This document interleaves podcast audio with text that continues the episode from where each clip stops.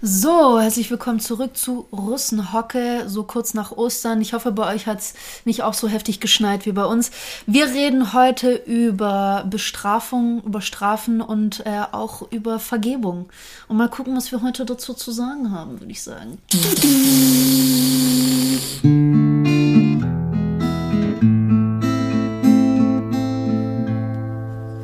Gut. So, was geht ab? Ähm, das Übliche. Was geht bei dir? Ja, auch so übliche, würde ich sagen. Lockdown halt immer noch. Ja, ja. Ja. Aber ich muss ehrlich sagen, die Podcasts geben uns wirklich eine Möglichkeit, uns mal mit anderen Dingen zu beschäftigen, als mit Computerspielen und mit uns selbst. Ja, wobei, wobei das heutige Thema, so Vergebung und Strafe, also was, was die gerade so mit uns abziehen, so diese Maßnahmen und alles, man kommt sich schon übel verarscht vor. Weißt du? ja, schon. Es ist äh, vor allem die Art und Weise, wie dafür bestraft wird, ist einfach, ist einfach heftig. Ich meine, dass äh, mein Bruder, der in Schottland lebt, ähm, hat mir erzählt, dass äh, Leute, die jetzt ihre, sich weigern, äh, in, in Schottland ihre Maske zu tragen oder die ähm, trotz positivem Test nicht in die Quarantäne möchten, wahrscheinlich länger ins Gefängnis müssen als ein Vergewaltiger. Und da stimmt für mich irgendwas nicht. Ne? Also die, die, diese Verhältnismäßigkeit von Tat und Strafe ist da einfach nicht mehr ganz korrekt, finde ich. Es werden auch gerade YouTube-Channel gesperrt, wo Ärzte sich kritisch damit auseinandersetzen im Interview, dass die Schnelltests und so nicht richtig funktionieren Ja. und unsicher sind und alles. Es ist äh, ja, Ja, aber mal ganz im Ernst, denkst du, nicht nur unsere, sondern überhaupt, ist Gesellschaft ohne Strafe überhaupt möglich? Oder vorstellbar?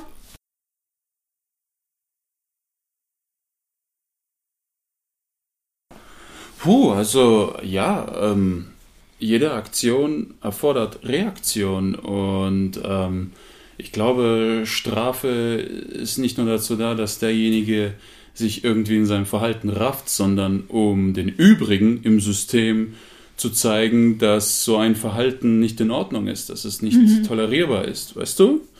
Also ich, ich stell dir mal eine Theorie auf oder so einen Gedankengang. Ich möchte mal wissen, was du dazu sagst. Okay. Also, gehen wir mal von diesem Gedanken aus, dass Strafen, damit eine Strafe überhaupt, sag ich mal, den Charakter einer Strafe hat, muss sie unangenehm sein. Eine, eine Aktion oder wie du sagst, Reaktion auf etwas, die nicht unangenehm ist, ist auch keine Strafe. Eine Strafe ist immer unangenehm. Das heißt also, dass wir, wenn wir jemanden bestrafen oder jemanden strafen, dass wir demjenigen bewusst Leid zufügen. Stimmst du mir zu? Ich stimme dir zu. Okay, also- es, es ist ja immer die Sichtweise, ne? Also Genau.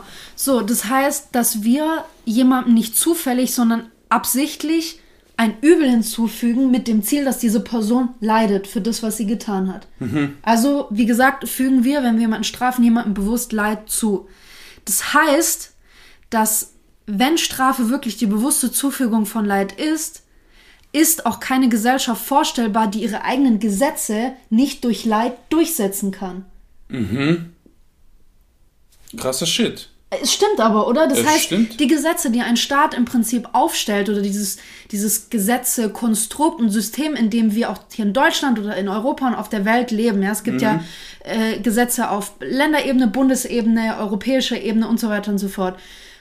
Diese ganzen Gesetze können nicht durchgesetzt werden, wenn nicht diese wenigstens Androhung von Strafe existiert. Das heißt, der Staat muss mindestens mit Leid drohen, damit wir diese Gesetze durchsetzen oder damit wir diese Gesetze umsetzen können. Fängt ja schon an bei Adam und Eva und Gott und dem Ganzen. Genau, im Endeffekt, das heißt, das, genau, das eine Gesetz ist, ihr dürft den Apfel nicht essen. Wenn ihr den Apfel esst, dann passiert etwas. Ja, So, gen genau, genau. so.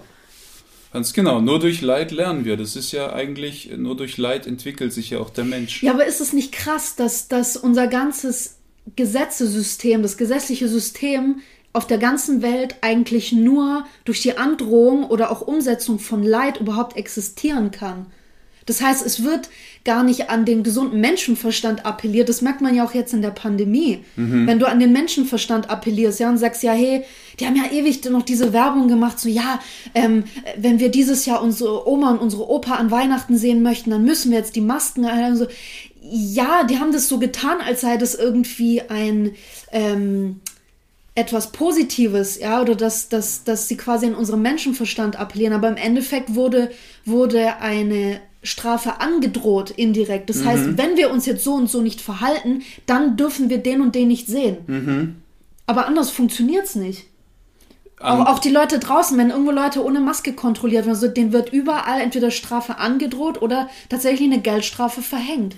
Also ich glaube, ich glaube, die Sichtweise von Strafe äh, oberflächlich betrachtet, glaube ich, das ist wie die Sichtweise, die viele über die Frau haben, so gehört hinter ein Herd. Das ist eine uralte Sichtweise, aber die ist für einen Arsch. Und es, es, es braucht gerade sehr viel, bis die Leute raffen, dass das für ein Arsch ist. Und wie meinst du? du das in Bezug auf Strafe? Was ist da für dich, so sage ich mal, festgefahren oder alt? Naja, zum Beispiel Knast. Ähm, jeder weiß, dass wenn du in den Knast kommst, das mag eine Strafe sein, dir wird Freiheit entzogen, mhm. aber du kommst selten als ein besserer Mensch wieder raus. Ja. Das heißt, du weißt genau, du bist jetzt vorbestraft, du warst im Knast, das steht in deiner Akte, Job, vergiss es, außer du wirst selbstständig. Du bist eigentlich, wenn du rauskommst, je nachdem wie lange du sitzt, verlorener, als wenn du drin bleibst. Ja.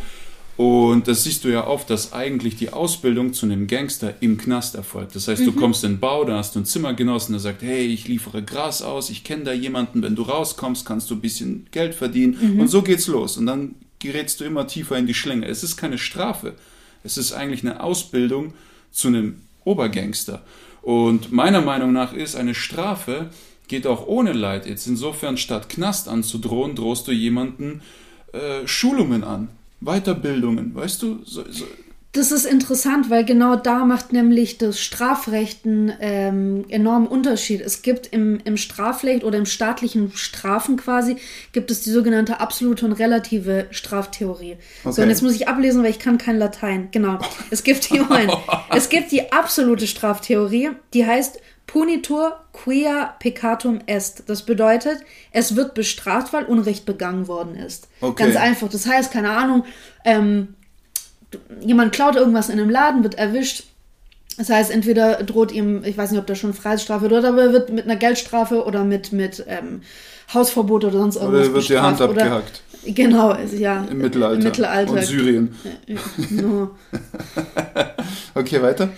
Ähm, genau, das ist die absolute Straftheorie. Dann gibt es die relative Strat Straftheorie. Sie heißt Punitur sed ne peccatur. Das bedeutet, es wird bestraft, damit kein Unrecht erst geschieht. Und das ist das, was du sagst. Das ist nämlich die sogenannte Strafprävention.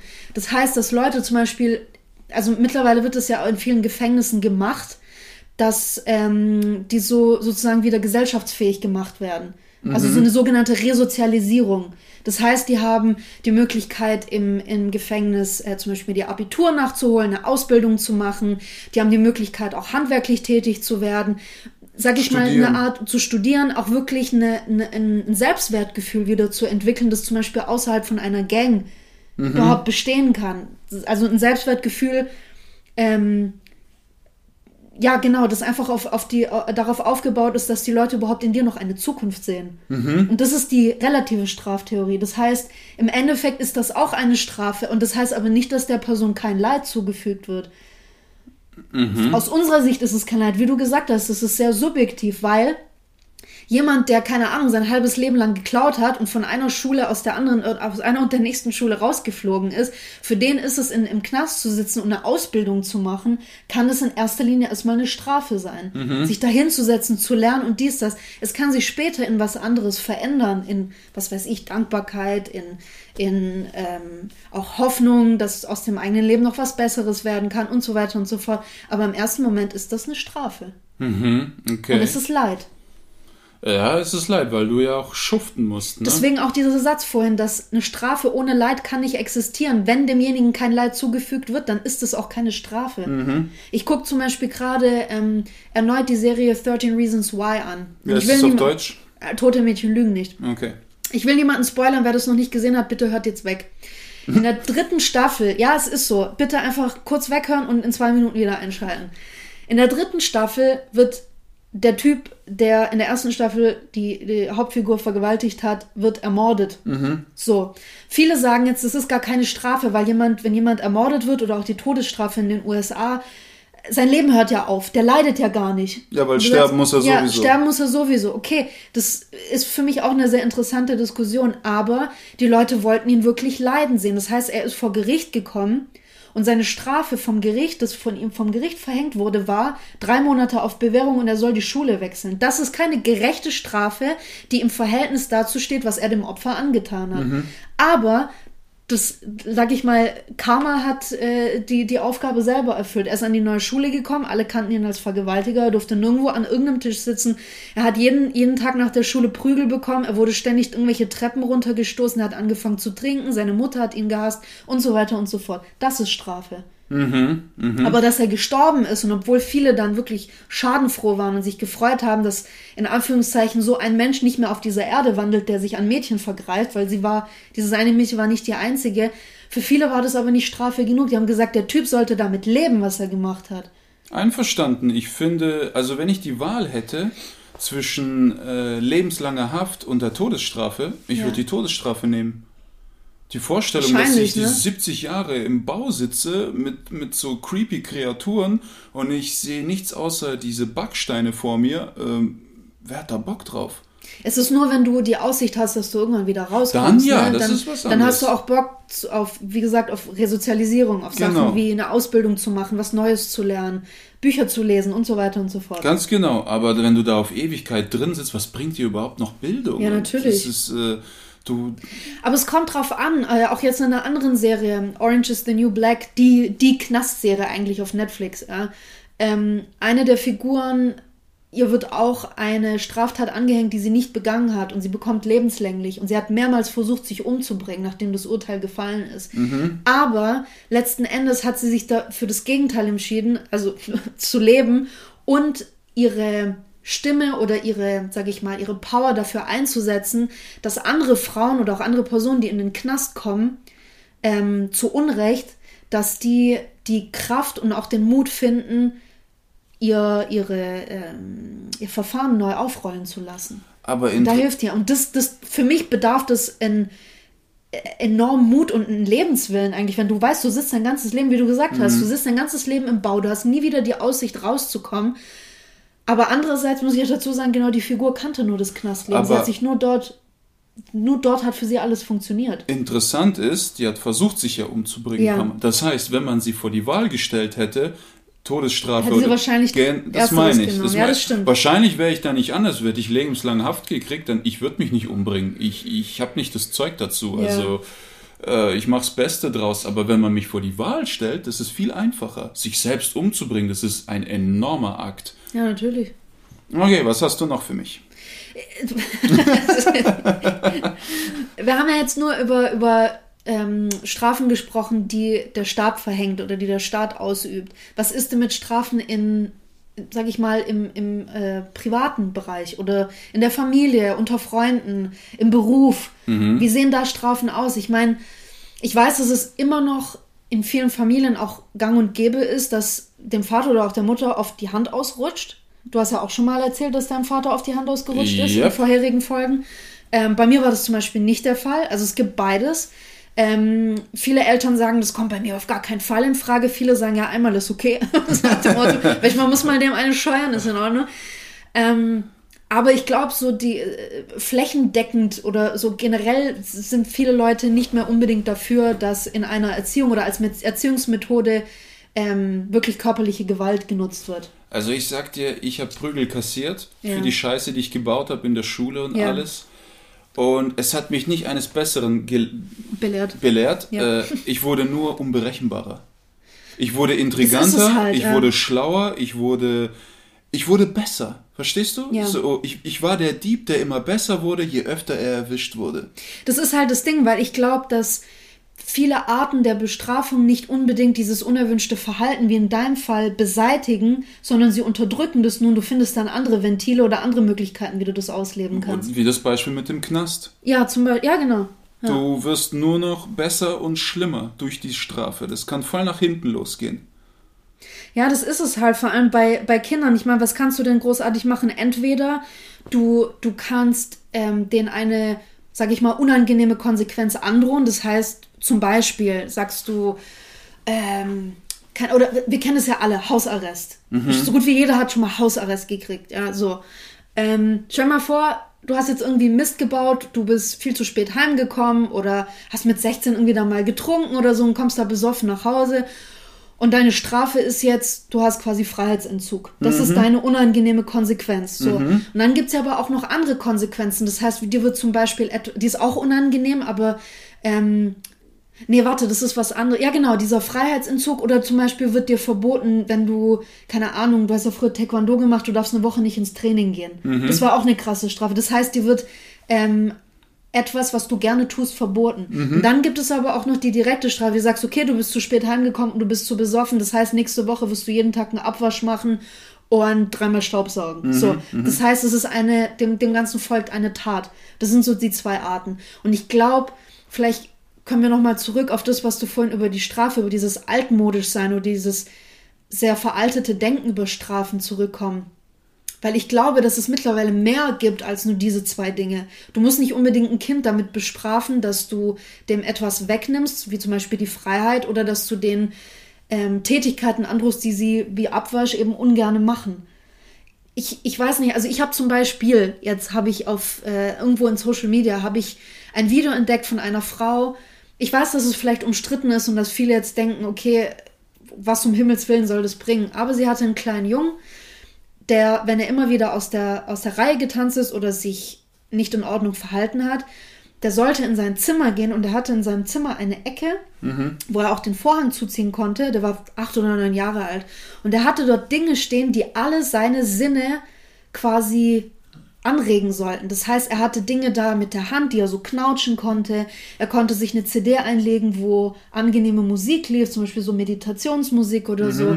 Dann konnte er, ähm, standen dort manchmal Dinge, die er probieren konnte, was Saures. Das heißt, seine Sinne wurden so sehr angeregt, dass es ihn von seiner eigentlichen Wut nicht unbedingt abgelenkt hat, aber er ist komplett runtergefahren davon. Das heißt, er wurde für sein Fehlverhalten in dem Sinne nicht bestraft, dass er etwas nicht mehr tun durfte oder dass ihm die Freiheit entzogen wurde oder sowas, sondern das geht jetzt schon ein bisschen in Richtung von dieser relativen Straftheorie, was ich vorhin mhm. mit dem mhm. Staat hatte. Das heißt, damit, dass sie ihn immer dort reingeschickt hat und er sich beruhigen sollte, konnte sie vielleicht, war das eine Art Prävention, konnte sie vielleicht verhindern, dass er in Zukunft immer wieder aus der Reihe tanzt.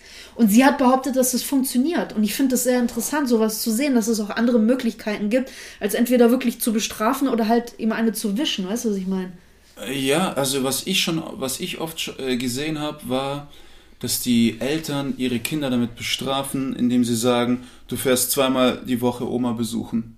Wow. So, das, das, ist so das ist für die Oma vielleicht entwürdigend, die muss es ja nicht mitkriegen, aber es fördert andere Eigenschaften in ja. dir. Weißt du, du, du sagst zum Beispiel, pass auf, du gehst jede zweite Woche zu Nachbarn, wirst Rasen mähen ja. und du wirst da und da arbeiten und einmal die Woche besuchst du Oma und das die nächsten sechs Wochen lang. Mhm. Und dann gucken, was passiert. Es gibt auch so viele Filme, ja. wo sich irgendwelche jungen Leute um widerliche, garstige, alte Leute kümmern müssen. Mit widerlich meine ich den Charakter. Als Strafe oder das ist ihre Sozialstunden abarbeiten. Und am Ende des Films sind sie resozialisiert, weil die mit diesem Alten so eine Beziehung geknüpft ja, ja, haben, dass kenn, die, ja, weiß, gibt's genug Filme, der Duft der Frauen zum Beispiel und so. Und ähm, aber was bei, bei mir da fehlt, ist, ich habe immer das Gefühl, wenn man ein Kind einfach mit so einem Shit bestraft, wie du musst jetzt eine Woche lang den Abwasch machen und äh, die Wäsche bügeln und was weiß ich, das Kind hat doch gar keinen Bezug dazu, wo eigentlich sein Fehlverhalten überhaupt lag.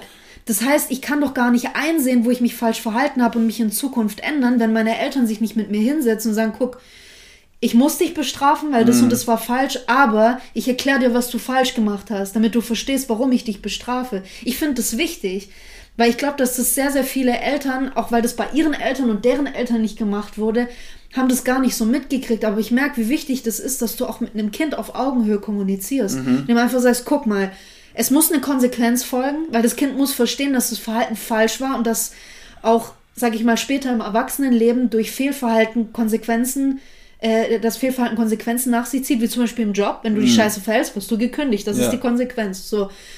Und das ist ein wichtiger Lernprozess. Aber ich finde, man muss auch kommunizieren, was hat das Kind falsch gemacht und vielleicht dem Kind auch helfen, hey, wie kannst du das denn besser machen? Oder wo, wo kommt es denn her, dass du dich so und so also, verhältst? Also ich, sag dir, meine Mom war so jemand. Ja. Die hat sich mit mir hingesetzt und wollte mit, mit mir über die Tat sprechen. Mhm.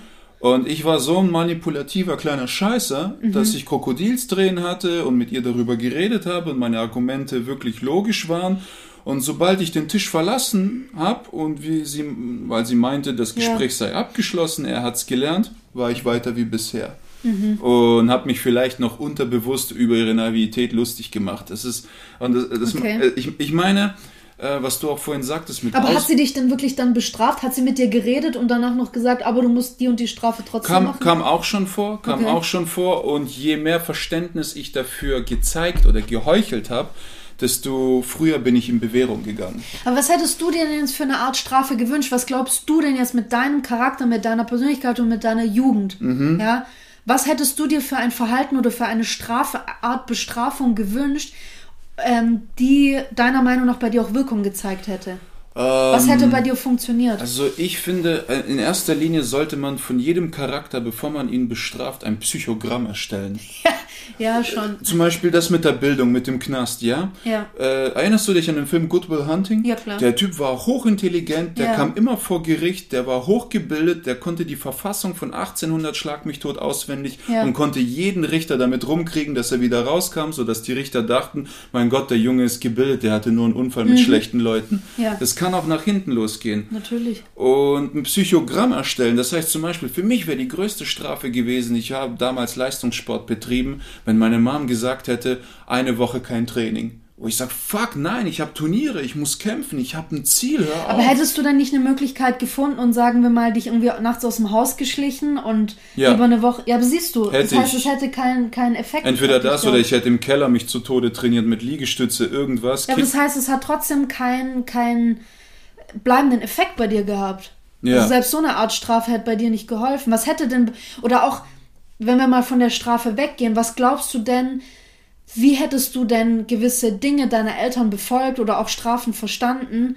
Ähm, oder wie hättest du die besser verstanden? Hätten deine Eltern die Strafen auch anders mit dir kommunizieren müssen? Oder hätte die, weiß nicht, also, Also was mich rausgeholt hat aus, ähm, also ich war ja in der Schule schon ein bisschen abgefuckt. Ich habe viel Gras geraucht, ich bin sitzen geblieben zweimal und alles. Und was mich rausgeholt hat, war Sport. ja.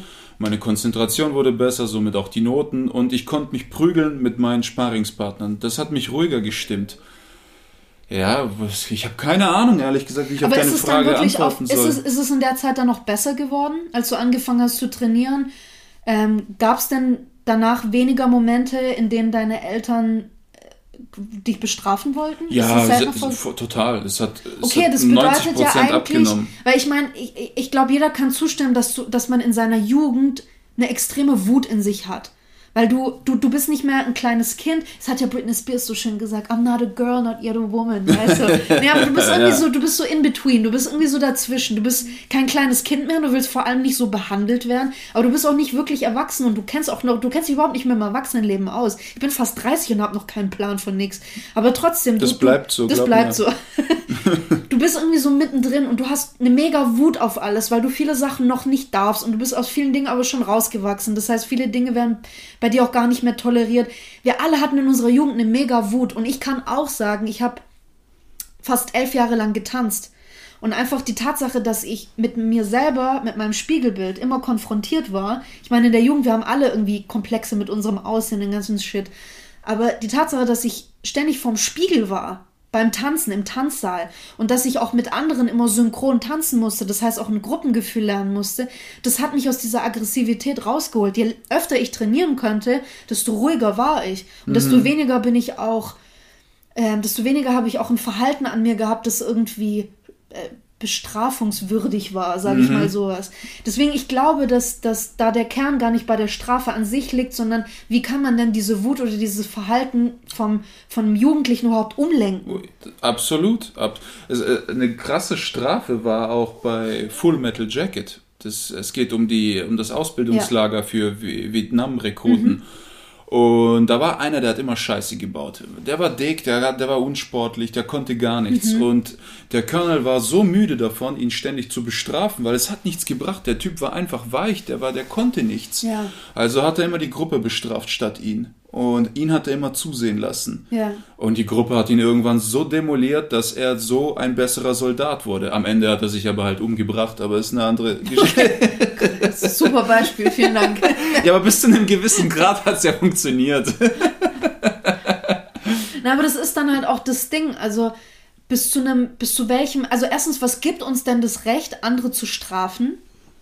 Und zweitens, ähm, was passiert denn, wenn, wenn die Strafen irgendwann überhand nehmen, beziehungsweise unverhältnismäßig werden? Das heißt, wenn ein Kind schon wegen jedem kleinen Pups bestraft wird, einfach nur weil die Eltern, sage ich jetzt mal grob zusammengefasst, keinen Bock haben, das Kind zu lieben. Weißt du, was ich meine? Wenn ich mein Kind bestrafe und es auf sein Zimmer oder auf ihr Zimmer schicke, dann muss ich mich nicht darum kümmern. Mhm. Das heißt, eine Strafe wird oft als Vorwand genommen, lass mich doch einfach in Ruhe. Ja. Also es sind oft einfach, sorry, muss ich sagen, einfach dann schlechte Eltern, die vielleicht war das Kind ein Unfall oder was weiß ich, aus welchem Grund auch immer, aber das heißt, das wird als Vorwand genommen, damit man sich nicht um, um die Gefühle und was weiß ich seines Kindes kümmern muss. und ich glaube, dass diese Unverhältnismäßigkeit oder diese unverhältnismäßige Menge und vor allem Schwere an Strafe kann das Selbstwertgefühl von dem Kind enorm brechen. Wenn du ständig wegen jedem Shit bestraft wirst, du hast ja dann später, wenn du in diese Erwachsenenwelt eintrittst, in deiner Berufswelt, du hast vor allem Angst. Ja, schon. Weil du ständig Schiss hast, dass alles, was du sagst, jede Bewegung, die du machst, einfach nur weil du atmest, du aus deinem Job rausgekickt wirst oder dass Leute dich hassen und beschimpfen, nur deswegen. Du wirst total unterwürfig. Weißt und ich glaube, ich glaube, dass, und, und nochmal zu der ersten Frage zurück, was gibt uns denn das Recht, andere Leute zu strafen? Ich meine, das ist es, man sieht es ja auch oft in solchen Filmen, wenn zum Beispiel irgendeiner Frau Schlimmes angetan wurde, wie eine Vergewaltigung. Ja?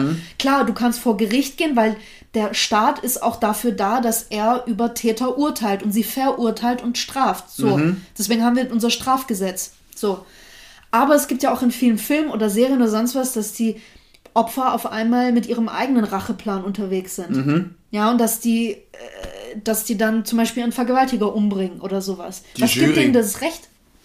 Ähm, Was gibt dir das Recht? Ich meine, du kannst ja nicht mehr in dieses Ding verwickelt sein, wenn, als wenn du Opfer bist. Wenn du Opfer bist, du bist ja direkt betroffen, weil der Täter dir Leid zugefügt hat und zwar nicht aus Strafe. in- interessant ist hier der Fall von Sokrates.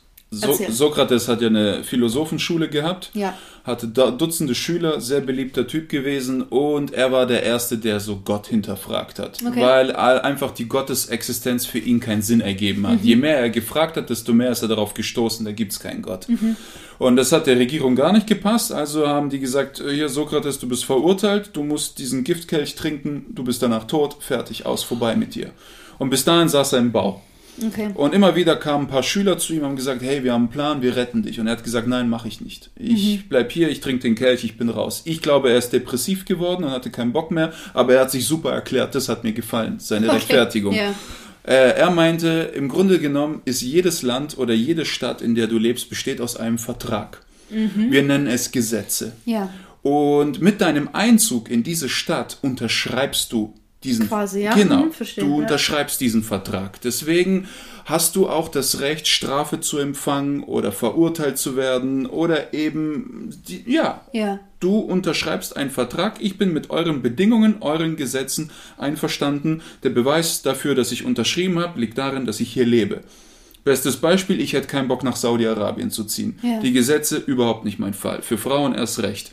Also ziehen wir da nicht hin. Aber es gibt genug Leute, die versuchen, nach Neuseeland reinzukommen oder nach Dänemark, weil da ein ganz anderes Arbeitsgesetz herrscht. Das, Ja. ist, das ist ein Vertrag.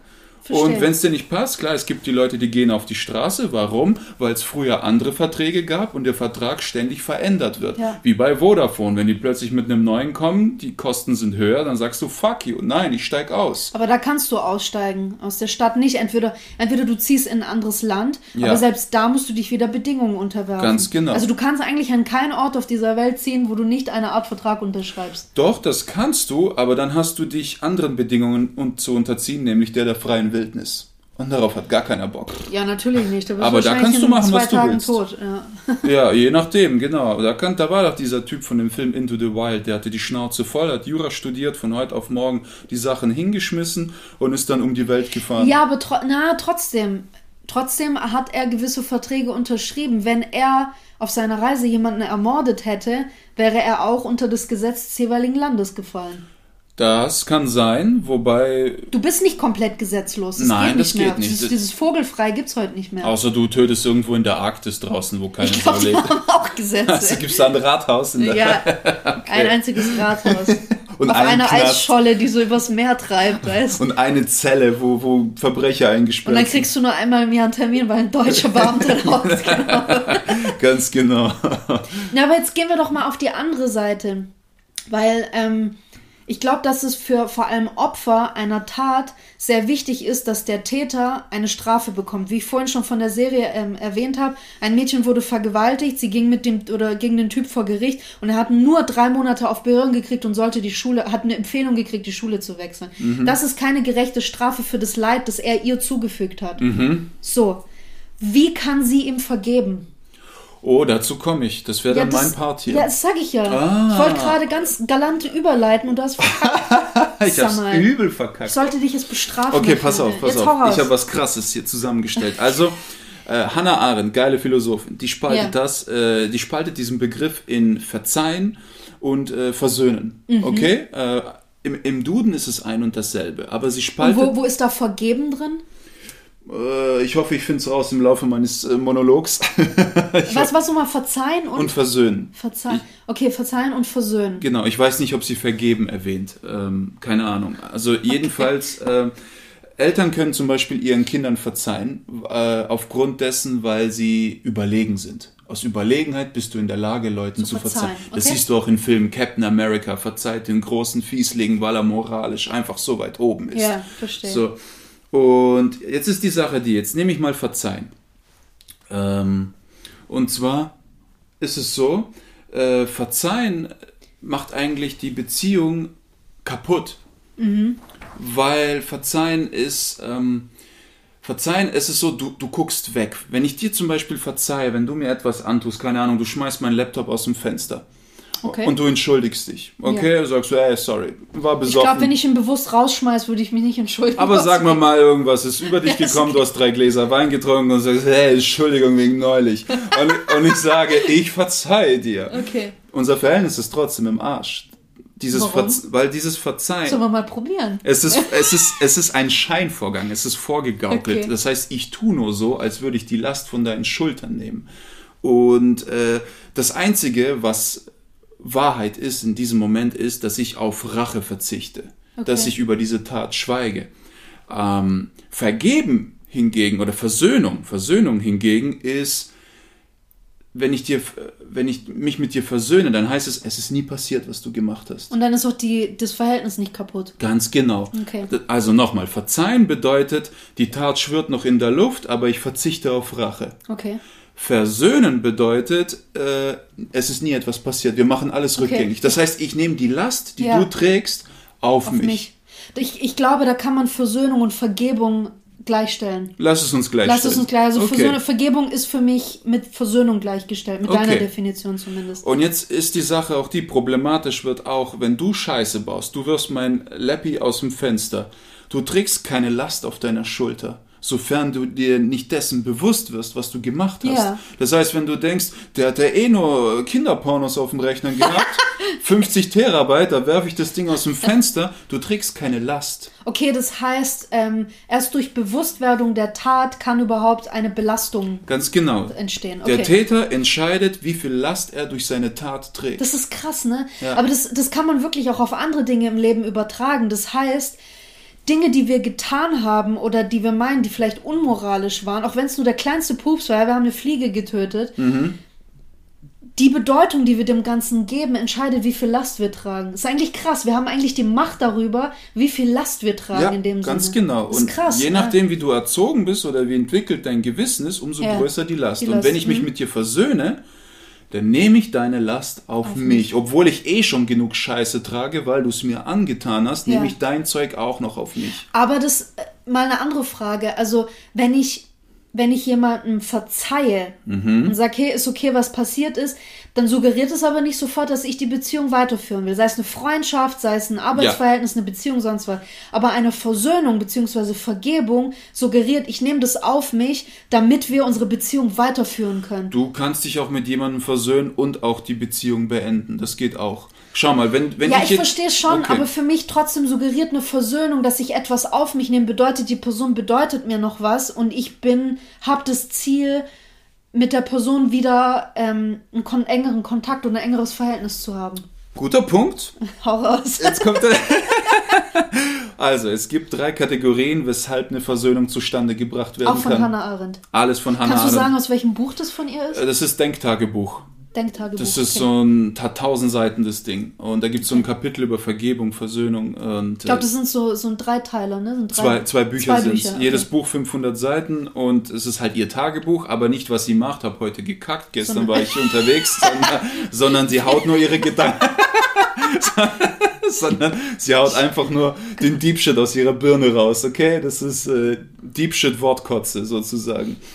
Und äh, okay, also wo war ich? Also es gibt drei Kategorien, weshalb ich mich mit dir versöhnen könnte. Sorry, ganz kurz, ich Okay. stelle mir gerade vor, wie Hannah Arendt erst so schon, ich habe heute gekackt. Hey, nee, Alter, wenn später jemand das Buch kauft, das will keiner lesen, streicht's wieder durch. ja, Mann, ohne Witz. Okay, sorry, jetzt, es gibt drei Kategorien. Und Wissenschaftler versuchen rauszufinden, was sie da Was sie durchgestrichen hat, genau. Okay, jetzt, sorry. Es gibt drei Kategorien in was? Genau, weshalb ich dir versöhnen könnte. Weshalb eine Versöhnung stattfinden kann. Versöhnung, nicht Vergebung. Versöhnung. Nein, Versöhnung, Vergebung ist das gleiche, haben wir gesagt. Verzeihen. Verzeihung, okay. Genau. Das heißt, verzeihen lassen wir gerade weg. Es wir lassen es weg. Ver Okay. Verzeihen kann immer geschehen. Das ist einfach nur ein Scheinvorgang. Ich Ja. tue nur so, als sei die Last von Okay, deinen das heißt aber jetzt reden wir von Verzeihung, Schrägstrich. Vergebung. Vergebung, Schrägstrich Ach, Versöhnung. fuck it, Alter. Ey, die- okay, Versöhnung, Schrägstrich Vergebung. Genau. So, okay. Es war deine Idee, die Jetzt gleichzusetzen. geh, hau also, raus, drei Kategorien. Also Punkt 1, ähm, Dankbarkeit. Dass du Okay. merkst zum Beispiel, hätte mein Vater mich nicht verprügelt, dann wäre ich nicht, das hat Arnold Schwarzenegger in seinen letzten Zeilen geschrieben in seinem Buch, hätte mein Vater mich nicht ständig verprügelt, wäre ich nie der geworden, der ich bin, weil dadurch Okay. Hat er diese Männlichkeit und dieses, ich muss hart sein und stark sein, ich muss ehrgeizig Get to sein. the chopper. Genau, get to the chopper.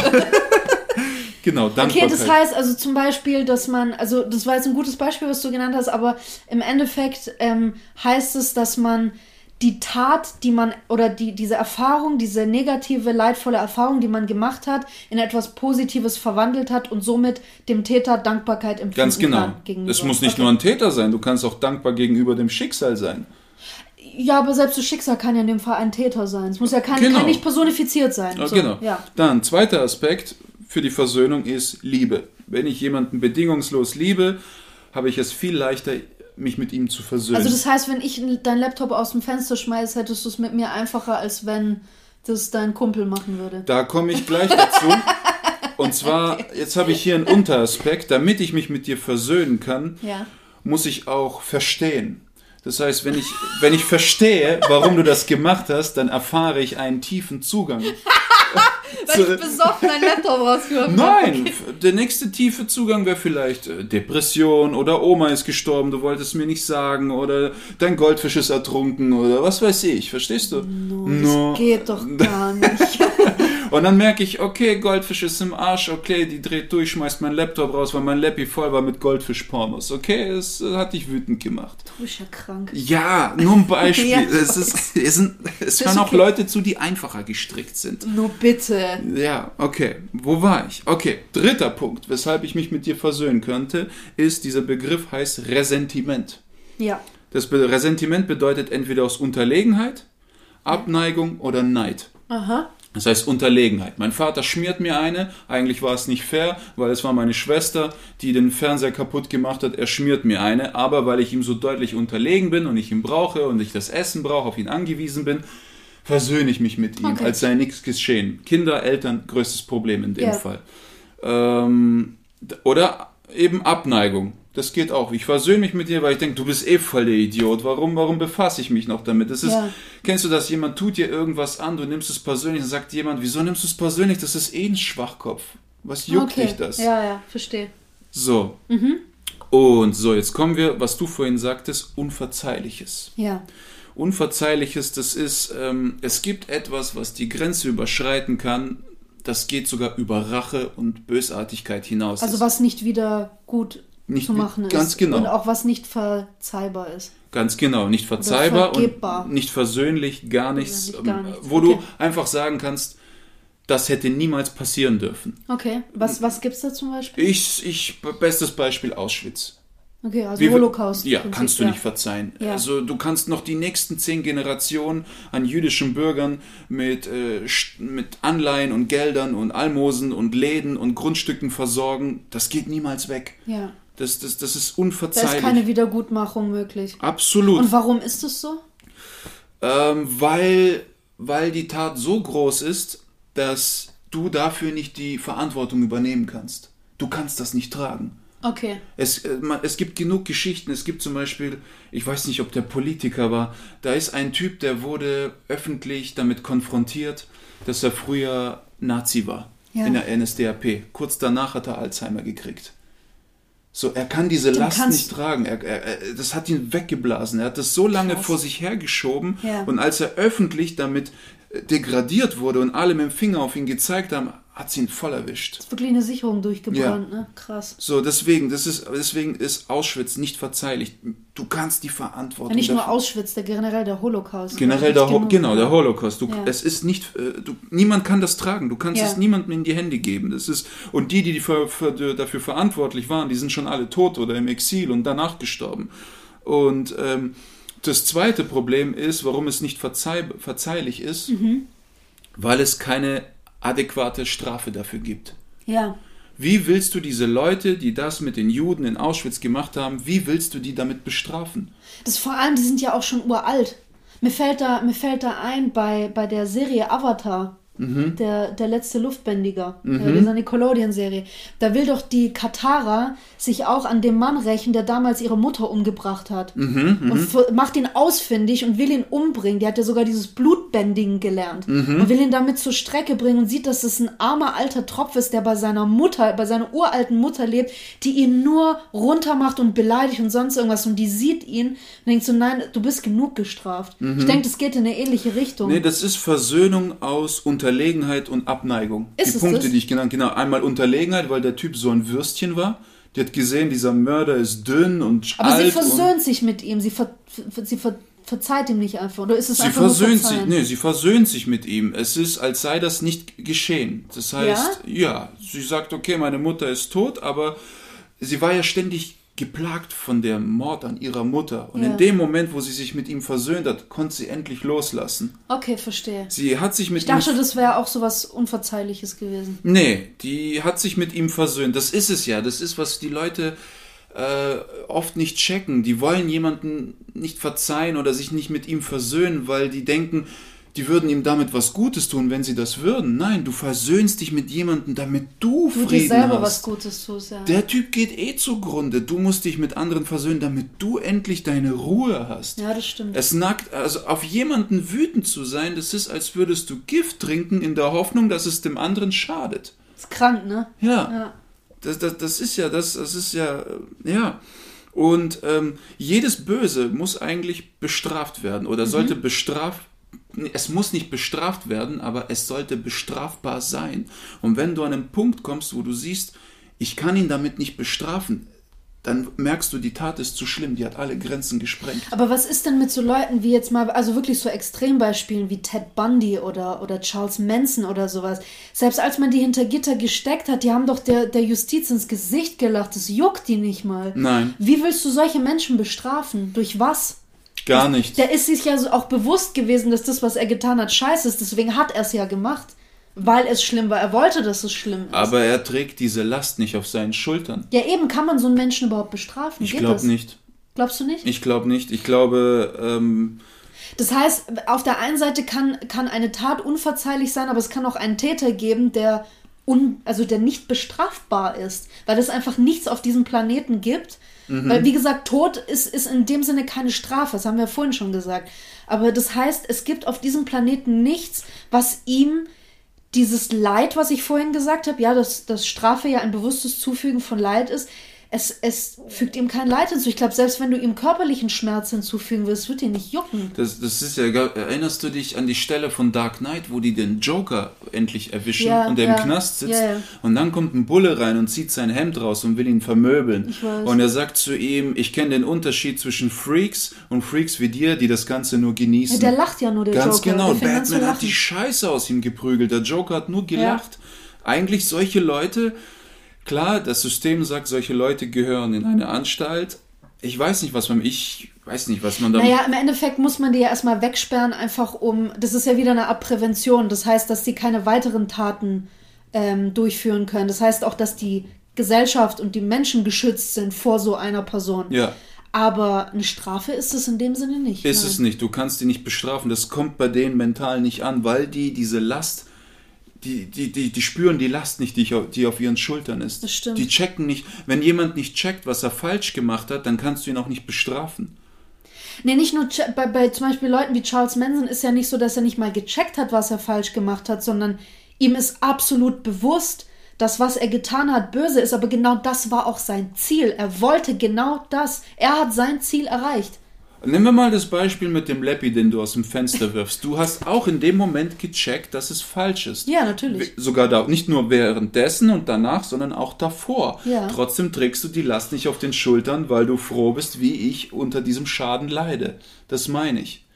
Du hast zwar, Hast du mich für so böse? du, du hast zwar theoretisch kapiert, dass die Tat böse ist, Ja. aber mental ist es nicht zu dir durchgedrungen. Weißt du, was ich meine? Nein.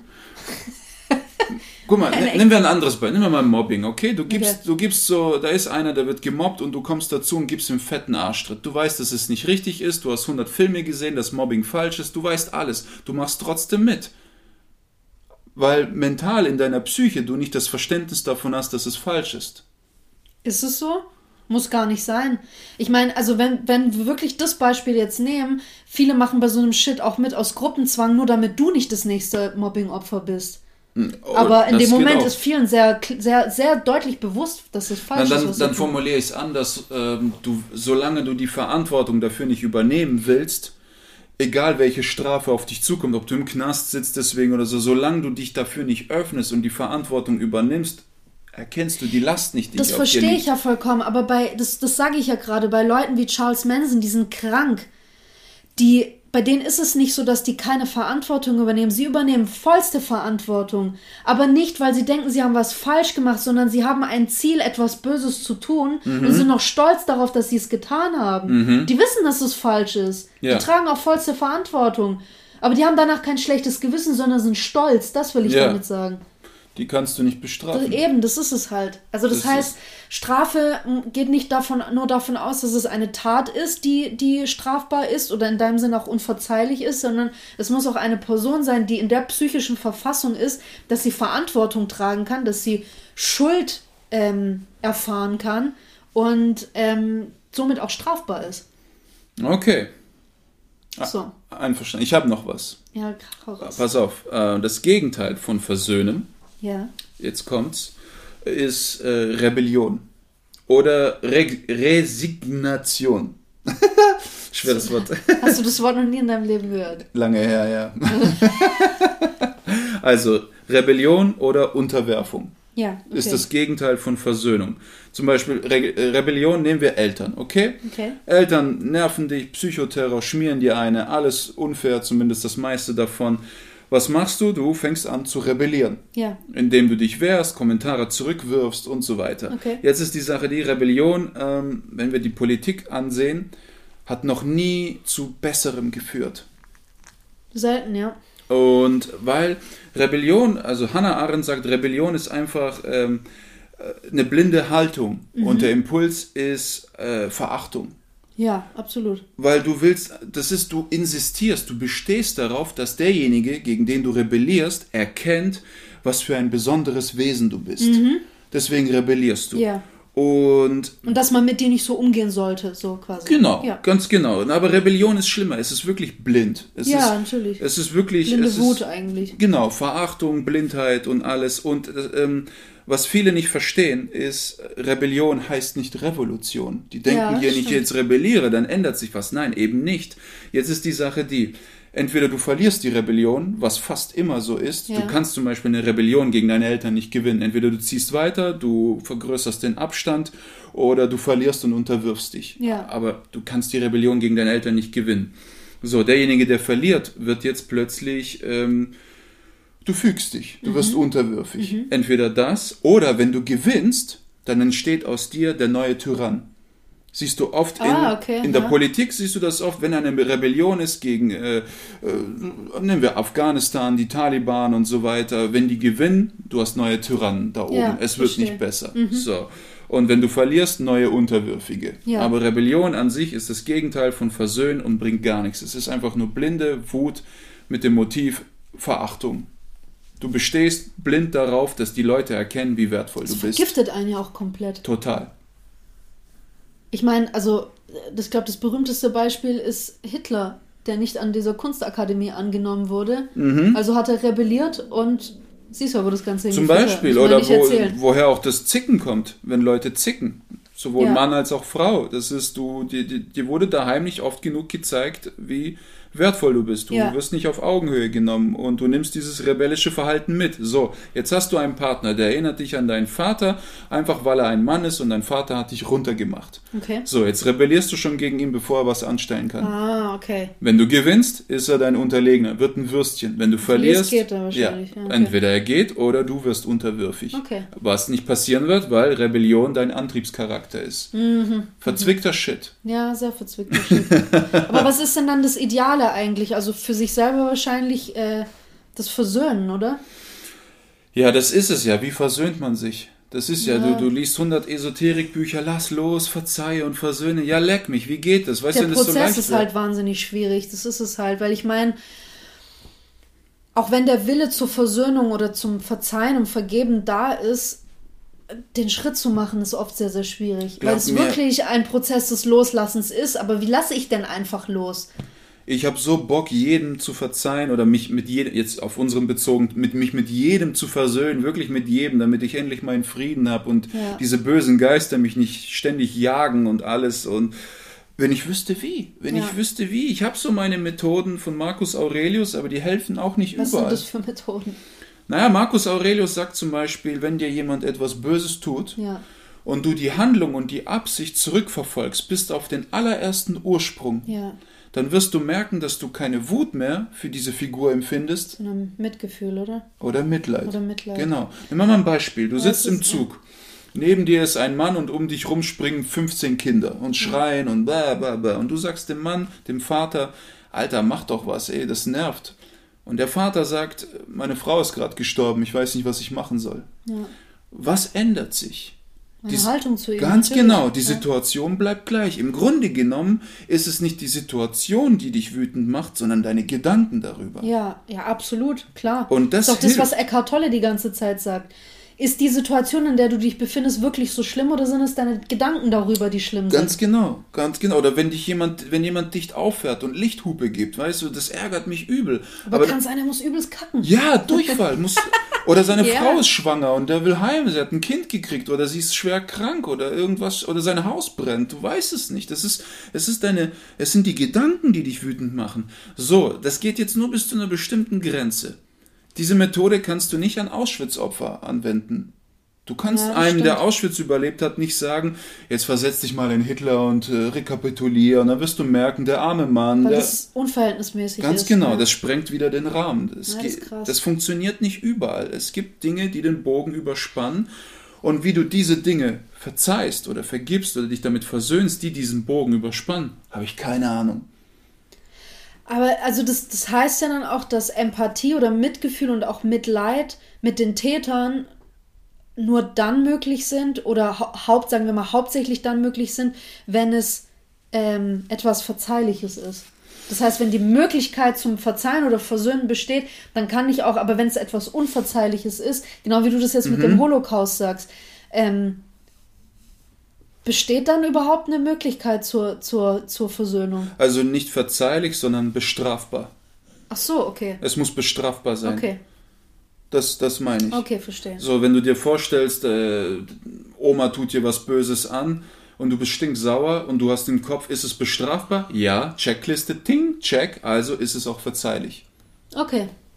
I understand. Das ist meine Ja. Vorgehensweise. Und äh, keine Ahnung, die, die Holocaust-Opfer, ja, wie könnten die das vergeben? Es gibt welche, die sind gewachsen daran. Ja. Es gibt aber auch welche, und das finde ich übel, die haben sich, nachdem sie befreit wurden, Jahre später umgebracht. Ja. Die haben all das überlebt und durchgehalten, sind von Millionen Toten einige der wenigen, die davongekommen sind und haben sich trotzdem noch entschieden, sich umzubringen. Ja, weil wie du gesagt hast, es ist etwas Unverzeihliches, was passiert ist. Und wenn du anderen Menschen verzeihst, eigentlich um de deinetwillen, also damit es dir selber besser geht und du diese Last nicht mehr trägst, dann, weißt du, wenn etwas Unverzeihliches passiert, wie können die dann verzeihen? Die mussten die Last mit sich tragen. Ja. Die sind unter der Last zusammengekracht. Die Ist- konnten gar nicht den Leuten verzeihen, die das denen angetan haben, mussten das mit sich rumtragen und sind wirklich darunter oder daran zugrunde gegangen. Und, und, und Deutschland äh, wurde bestraft, so, so, so gut es ging. Die zahlen immer noch an Nachkommen von. Es ist doch, es ist von- keine, es ist keine Strafe, die im Verhältnis dazu steht. Das ist es ja. Und deswegen wird es jedes Jahr immer auf N24 laufen, die Dokus. Man wird jedes Jahr daran erinnert. Es wird immer Jubiläen und Jahrestage geben und alles, damit immer gesagt werden, unverzeihlich, ihr habt's gemacht, wir dürfen das niemals vergessen. Ja, es ist ja auch so. Ich war tatsächlich für die Zeitung letztes Jahr bei, bei einem Gedenktag in Esslingen. Und ähm, viele solcher, und ich war sogar an zwei, das war innerhalb von einer Woche. Und ähm, es wird immer wieder betont, dass solche Veranstaltungen gemacht werden, damit man sich sowohl daran erinnert, als auch, dass man ähm, sich wirklich nicht nur darum bemüht, sondern dass man alles Erdenkliche tut, dass sowas nie wieder passiert. Und deswegen wird auch daran erinnert. Und ich weiß nicht, ob das eine Form der Strafe ist. Vielleicht ist es wieder so eine Art Teil der relativen Straftheorie, eine Art Prävention. Wenn wir uns daran erinnern, was passiert ist, können wir verhindern, dass sowas in Zukunft wieder passiert. Vielleicht ist es in der Form. Unter anderem, vor allem das Schlimme daran ist, es haben ja das Ganze haben nicht Wahnsinnige gemacht, sondern an den Führungsposten saß Elite. Das Ja. waren Leute, das waren Professoren, das waren Weil sie dachten, dass das richtig ist. Ja, das war Heidegger war sogar dabei, weißt du, Ja. der war auch ein Nazi, einer der größten Philosophen, ne, der Professor von Hannah Arendt. Ja. Der hat die NS-Zeit befürwortet. Das ist, das meine ich. Das waren hochgebildete Leute. Das ist Ja, aber oft hat Bildung ja nichts damit zu, mit deinem moralischen Denken zu tun, finde ich. Ich absolut. meine, du siehst es nochmal zu der Serie zurück, Tote Mädchen lügen nicht. Der Junge, der oder der junge Mann, der, der das Mädchen vergewaltigt hat, der war ähm, Captain in der Baseballmannschaft an der Uni, der hatte Top-Noten, der hatte schon Einladungen von den besten Universitäten im Land bekommen. Der hatte, seine Familie hatte wahnsinnig viel Geld. Er Und die Mädels standen und alle die eh auf Mädels ihn. standen alle Schlange bei ihm. Ähm, er hatte eigentlich alles. Ja. Aber er wollte diese Macht ausüben, dass er sich zu jeder Zeit alles nehmen, alles und jeden nehmen kann, den er möchte. So, Punkt aus. Und das hat nichts unbedingt mit Bildung zu tun. Der Mhm. Typ war gebildet. ja, okay, akzeptiert. Ja. So, hast Tschüss. du noch was zu sagen? Nein, ich bin fertig. Ja, ich krieg jetzt Hunger. Mhm. Weißt du, was lustig ist? Immer wenn wir einen Podcast machen, wo ich wirklich sehr emotional daran beteiligt bin, ist am Ende des Podcasts meine Nase verstopft. Oh oh. Ja. Das, Das heißt, es war eine das heißt, wenn ich jetzt den Folge. Mund zuhalte, stirbst du. Ja. Aber dann bestrafe ich dich. Ich komme als Geist wieder und hau dir auf den Kopf. Können wir uns nicht versöhnen. Aber meine Nase ist echt zu. Wir müssen jetzt Schluss machen, wir brauchen Nasentropfen. Okay, auf sagen Sie. Tschüss. Ach so, über was reden wir denn nächstes Mal? Oh, ich hab was. Hast Ja. du Bock, über Esoterik zu reden? Ja, lass uns über Esoterik Hab ich reden. voll Bock. Und, und dazu im Kontrast, was Spiritualität ist. Ja, Mann, bin ich am Gut, Start. machen wir. Esoterik. Alles klar, bis Ich zum gehe voll nächsten auf die Mal. ab. Tschüss! Okay.